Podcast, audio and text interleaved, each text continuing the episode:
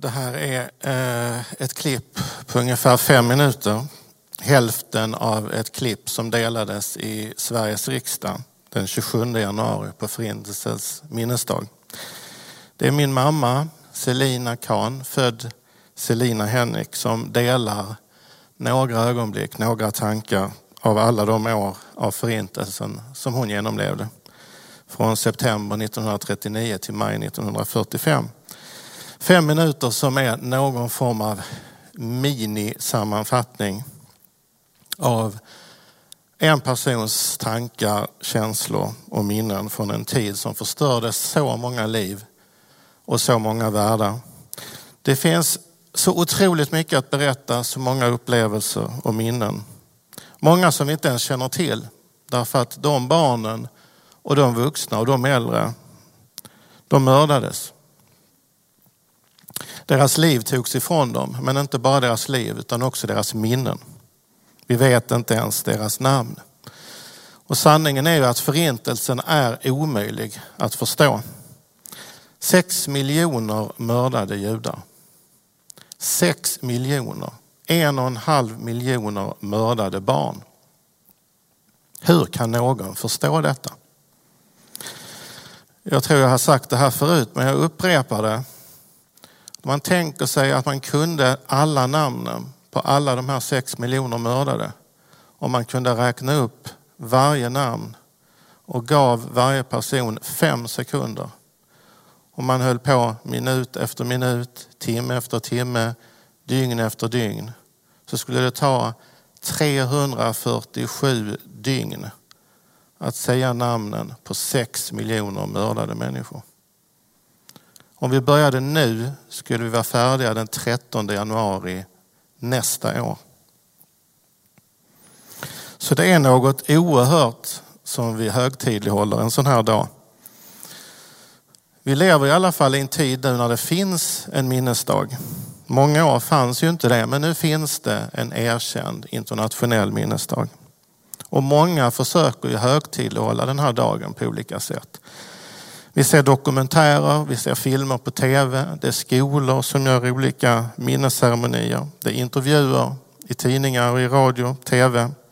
Många skolor, institutioner, kommuner som gör någonting av den här dagen. I vår judiska värld har vi haft en minnesdag sedan början av 50-talet.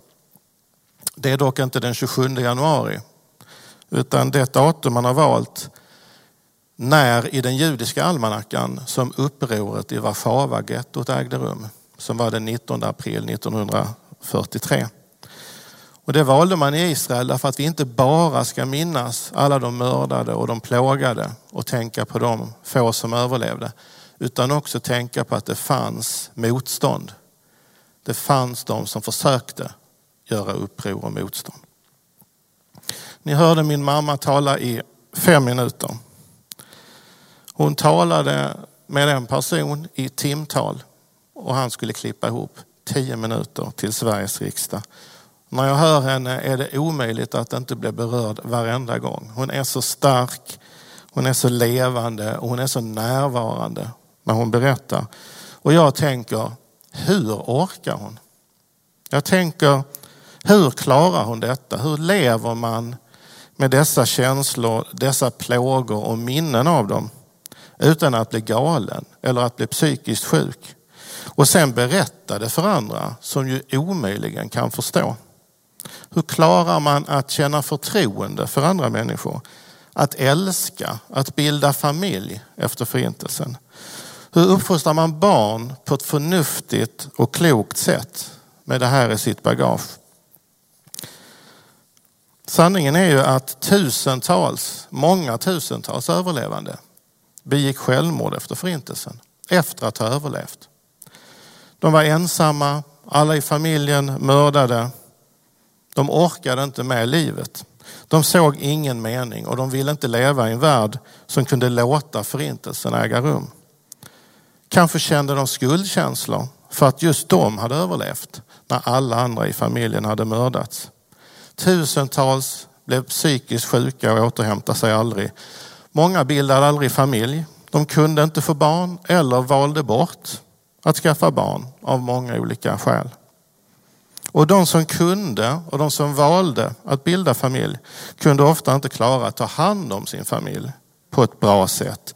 En kärleksfull och förtroendefull relation till en annan vuxen och till barn. Och förmågan att jobba, att klara av en vardag. Och så har jag min mamma som är 92 år gammal idag. Och i takt med att jag lär mig mer och mer om henne och hennes liv förstår jag egentligen mindre och mindre. Men jag blir också mer och mer glad. Jag känner mig allt mer välsignad och faktiskt lycklig.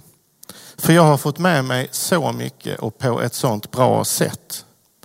Men man kan inte sticka under stol med att min barndom och min uppväxt har påverkats på många sätt. Den skiljer sig från barn med föräldrar med en mer vanlig uppväxt. Vi barn till överlevande har fått något speciellt med oss. Något förutom livet som alla barn får av sina föräldrar. För vi har även fått döden med oss.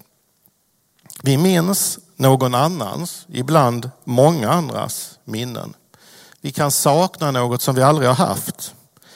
Vi lever med andra runt oss som vi aldrig har träffat och som ändå är oss väldigt nära. Vi har upplevt våra föräldrars mardrömmar, blickarna dem emellan, orden som saknas, människor som saknas. Vi har inte fått vilka namn som helst utan vi har fått namn efter de försvunna, efter de mördade. De som aldrig fick leva sina liv fullt ut. Så har min syster fått namn efter sin farmor och mormor. Min bror har fått namn efter sin morfar och, sin, papp, sin morfar och farfar. Och jag har fått namn efter mina morbröder. Och så täckte mina föräldrar in kärnan, den innersta kärnan av familjen, de allra närmaste som mördades. Och det tror jag ger annorlunda tankar till nästan alla oss som är barn till överlevande. För jag är naturligtvis en unik människa, precis som alla andra. Men lever jag någon annans liv? Ersätter jag någon som mördades? Ska jag uppfylla flera andras livsdrömmar? Är jag mig själv eller lever jag för någon annan? Eller några andra? Hur kan jag göra det när jag ändå är en egen unik individ? Eller för att spetsa till det riktigt ordentligt, är det en annan person mina föräldrar ser när han eller hon tittar på mig? Så kan tankarna gå hos oss som är barn till överlevande. Och det finns många, många exempel på överlevande som hade familjer före förintelsen, bildade ny familj efter förintelsen och gav nya barn samma, samma namn som de som mördats. Det här är stora och svåra saker. Det är mycket att fundera över. Och egentligen är den, ett, allt det här ett hölje kring den mest grundläggande frågan. Den som alla människor ställer sig i olika perioder i livet och ibland i hela sitt liv. Vem är jag? Och med det menar jag förstås inte min egen person utan i relation till föräldrar, i relation till andra vuxna och i relation till människor jag kanske aldrig har träffat, aldrig har sett ens bild på. Röster jag aldrig har hört, liv och miljöer jag aldrig upplevt och bara kan fantisera om. Och ändå cirklar mitt liv kring detta. Många barn till överlevande har svårt att hantera det här. Men för mig är det ett ansvar att bära och det är ett ansvar som jag gärna tar som något positivt. För mig är inte detta ansvar ett, en tyngd. För mig är det upplyftande att vara en del av den här långa, långa kedjan som det judiska folket faktiskt är. Det är ett heligt uppdrag att föra vidare. Det trycker inte ner mig. För mig är det en glädje och en tacksamhet i detta. Det är inte skuld och det är inte dåligt samvete. Det jag för vidare, det gör jag av tacksamhet. För livet jag fick, för de föräldrar jag fick, för att de är de personer de är. Tack vare sina föräldrar och andra som de hade runt sig. Så jag väljer att göra som mina föräldrar. Att hedra mitt arv, att hedra det jag kommer ifrån genom att minnas. Och minnas det kan man göra med sorg, det kan man göra med, med vemod naturligtvis. Men att leva, det vill jag göra med en glädje med att hålla de härliga judiska traditionerna levande och föra dem vidare till nästa generation. Som vi alltid har gjort. Min mamma räddades av ett flertal mirakel. Från tiden i gettot i Lodz 1939 till befrielsen vid Östersjön, vid en stad som heter Neustadt i maj 1945. Hon och hennes bröder var gömda i gettot när tyskarna gick igenom för att ta alla barn och ta de gamla. När hon deporterades till Auschwitz klarade hon den första selektionen när hon var på väg mot döden tack vare sin egen rådighet och en moster som tog ett initiativ och räddade henne.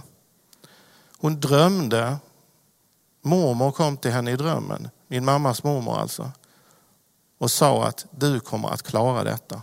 Och det är något mamma kommer ihåg till den här dagen. Hon fick ett par skor i Auschwitz, mirakulöst, för ingen fick skor när det delades ut kläder. Men hon fick ett par skor som hon sen kunde ha glädje av både den varma sommaren och den kalla vintern som kom. Hon gick till sjukstugan för att hon inte kunde arbeta och blev direkt utkastad och slagen. Och vakten väste att det är för din egen skull.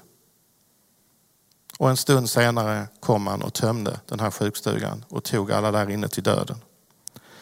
Och alldeles i slutet av kriget, nära befrielsen, på en dödsmarsch, så orkade hon inte längre, la sig ner.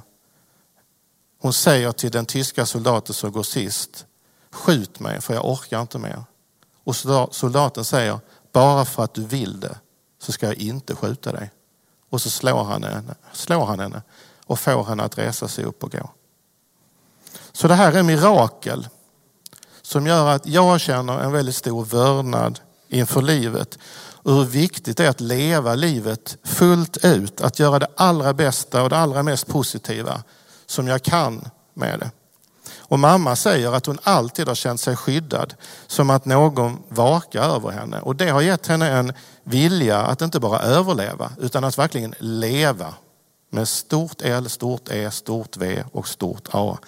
Att ha en aptit på livet, att vara positiv och glad. Att hedra sina föräldrars, sina bröders, alla andras minne genom att göra det allra, allra bästa av sitt liv. Att visa kärlek och omsorg om andra. Och det förstår ju du som lyssnar att det här är en enorm inspiration för mig. Och ändå, mitt i allt detta måste jag medge att jag ser de döda framför mig. Jag ser människor jag aldrig har träffat, som mina morbröder, vars namn jag bär. Jag ser dem, jag tänker på dem, men jag har aldrig sett dem. Jag har inte ens en bild på dem. Jag är ju inte dem, det kan jag inte vara och det vill jag inte heller.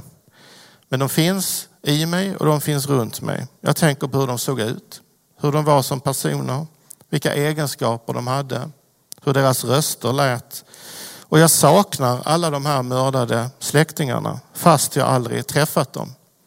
Min mormor Natalia, min morfar Isak, mina morbröder Harry och Moshe. Min farmor Elisabeth, min farfar Alfred och alla andra och fast jag gärna vill tro att deras slut, att deras död inte var allt för hemsk, fast jag egentligen vet att det faktiskt var det, så hoppas jag ändå att det inte var så. Min mormor hade nio syskon. Min morfar hade fem syskon. Nästan alla var gifta och hade barn. Och den enda överlevande är min mamma och min pappa. Men om jag kan tänka och känna och sörja på det här sättet, vad säger det då om vad mamma och andra överlevande lever med varenda dag? Inte bara på Förintelsens minnesdag. Jag ska visa en del bilder eh, som eh, är de bilder vi har och dokumentation som vi har som rör min mammas berättelse. Det här är en liten del av mammas familj före förintelsen. Enbart hennes mammas sida ska jag säga. Hennes mormor och morfar i mitten med en, en moster alldeles mitt i. De inringade upp i högra hörnet. Det är hennes mamma och pappa. Det här är innan mamma föddes. Det är mitten av 20-talet. Det här är alltså bara en liten del av dem som levde före kriget. Det här är min mormor och morfar, Isak och Natalia som de hette. Och det här är det enda fotot vi har på dem. Det här är det skepp som tog mamma till Sverige i maj 1945 efter räddningen. Förlåt, i juli, 26 juli 45 kom hon till Sverige.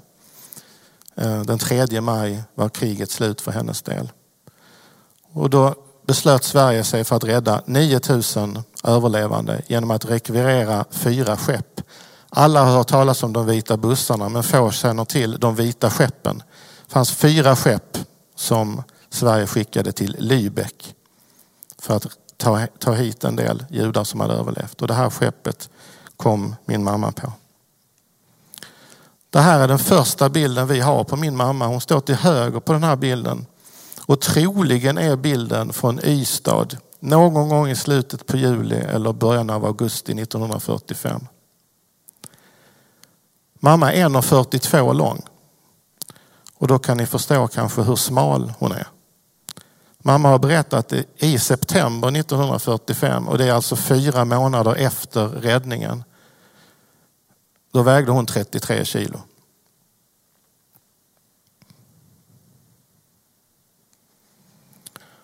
Det här är mina föräldrars bröllopsfoto. Den 25 januari 1948 gifte de sig. De träffades två veckor efter att mamma kom till Sverige. Hon var då 17 år. Pappa var 24. De förlovade sig så småningom och gifte sig. Ett ovanligt vackert par måste jag säga. Helt opartiskt naturligtvis. Och det här är vår familj idag. Återigen en liten del av det. Det som började med två ensamma människor som kom till Sverige i idag en stor familj. Det här är en liten del av det. Det här är min mammas 90-årsdag för två och ett halvt år sedan. När vi hade en middag tillsammans. Och här finns de flesta, inte alla, av de tre barnen med respektive av de sju barnbarn och sex barnbarnsbarn som det har blivit. Som är naturligtvis mammas rikedom och eh, det hon till stor del lever för naturligtvis. Så här glada är vi när vi ses. Lite svårt i de här covid-19 tiderna men eh, det är alltid en glädje att träffa mamma. Och hennes enorma positivitet och livsglädje är så smittande och mirakulös skulle jag säga. Slutligen det här kortet som kanske är svårt att läsa, det är svårt att se vad det står, men det här är det är flyktingkort eller displaced persons card. Ett registreringskort eh, som flyktingar som skulle komma till Sverige eller till andra länder efter förintelsen som man fyllde i deras personliga information i. Och där ser ni hennes namn högt uppe. Ni ser föräldrars namn. Eh, och jag ska återkomma till, till eller jag ska säga så här. Ni kan se att det står någonstans i mitten står det Tel Aviv. Och så står det Palestine. Det det betyder är att mamma fick fylla i vart hon ville någonstans. Vart vill hon efter kriget och efter befrielsen? Då skriver hon Tel Aviv. Det är inte hon som skriver Palestine eller fyller i det här. Det är ju britterna som har räddat henne och som har hand om flyktingarna. Varför vill hon dit? Jo, det är naturligtvis så. Nu ska jag avsluta bildvisningen. Det är naturligtvis så att Israel är väldigt centralt i det här. Och jag vill avsluta med att tala om Israel. Därför tro det eller ej, Israel är den gemensamma nämnaren inte bara för oss i det judiska folket, för vår historia från löftet till Abraham och så vidare, utan även för hur mamma och pappa träffades i Sverige och bildade familj och kunde leva vidare. Därför att farmor och farfar lyckades få ut min pappa ur Tyskland före kriget till Sverige. Fast meningen var att han skulle till Israel. Men britterna släppte ju inte in judar. Och mamma vill till Israel. Varför? Därför att den enda släktingen hon vet att hon har, det är en morbror som har överlevt kriget genom att åka till Israel på 20-talet. Och därför har vi det foto vi har. För det fick han med sig, ett familjefoto, när han åkte till Israel på 20-talet. Så Israel är den gemensamma nämnaren. Pappa kunde ha hamnat där, mamma kunde ha hamnat där. Och Israel är ju den livlina som vi judar har, som vi alltid har när det verkligen gäller. Israel är den livlinan och kommer alltid att vara det. Och det går inte att särskilja det judiska folket och det judiska landet från varandra. Vi hör ihop. Sen må andra försöka separera eller skilja detta åt så mycket de vill. Men det går helt enkelt inte. Jag vill säga några ord om lärdomar av förintelsen. Kan vi lära oss något av förintelsen? Vi säger ju ofta i de här sammanhangen aldrig mer. Men vad betyder det? Har människan lärt sig något av förintelsen? Och det är ganska tråkigt att säga, men jag är frestad att säga nej. Och det beror på att antisemitismen känns som en evig ond kraft. För att den finns så långt tillbaka i tiden. Den finns i Bibeln, den finns bland de första kyrkofäderna, den finns i katolska kyrkan, den finns hos Martin Luther, den finns med från början i islam, den finns i politisk vänster, politisk höger och dagens islamism. Men det nya som nazisterna etablerade, det var ju det som man brukar kalla för rasbiologi, nämligen att vi judar var ju inte människor. Vi var inte värda att leva. Det var det unika som nazisterna hade. Det fanns en judisk filosof som hette Emil Fackenheim och han sa så här, vi behöver ett nytt bud och det är du skall inte vara åskådare. Eh, den judiska författaren och nobelpristagaren Elie Wiesel uttryckte något liknande när han sa att motsatsen till kärlek är inte hat utan likgiltighet. Och kanske är det det här vi kan ta med oss allihop. Det är att alltid stå emot. Alltid stå emot. Inte acceptera antisemitism, inte stå tysta när vi ser eller hör den. Att med hög röst protestera. För förintelsen började inte med mord den började med ord. Ord som ledde vidare därför att ingen eller allt för få stod emot. Och jag är ledsen att komma med den här nyheten men det här är främst en uppgift för er som inte är judar. För som någon klok man sade, antisemitism är en sjukdom. Den drabbar icke-judar men den dödar judar. Så jag ber er, om ni vill ta med oss ta med någonting från den här minnesdagen. Att inte glömma, att säga ifrån, att stå emot, att stå upp för det rätta och för det sanna, för det judiska folket och för det judiska landet. Tack så mycket.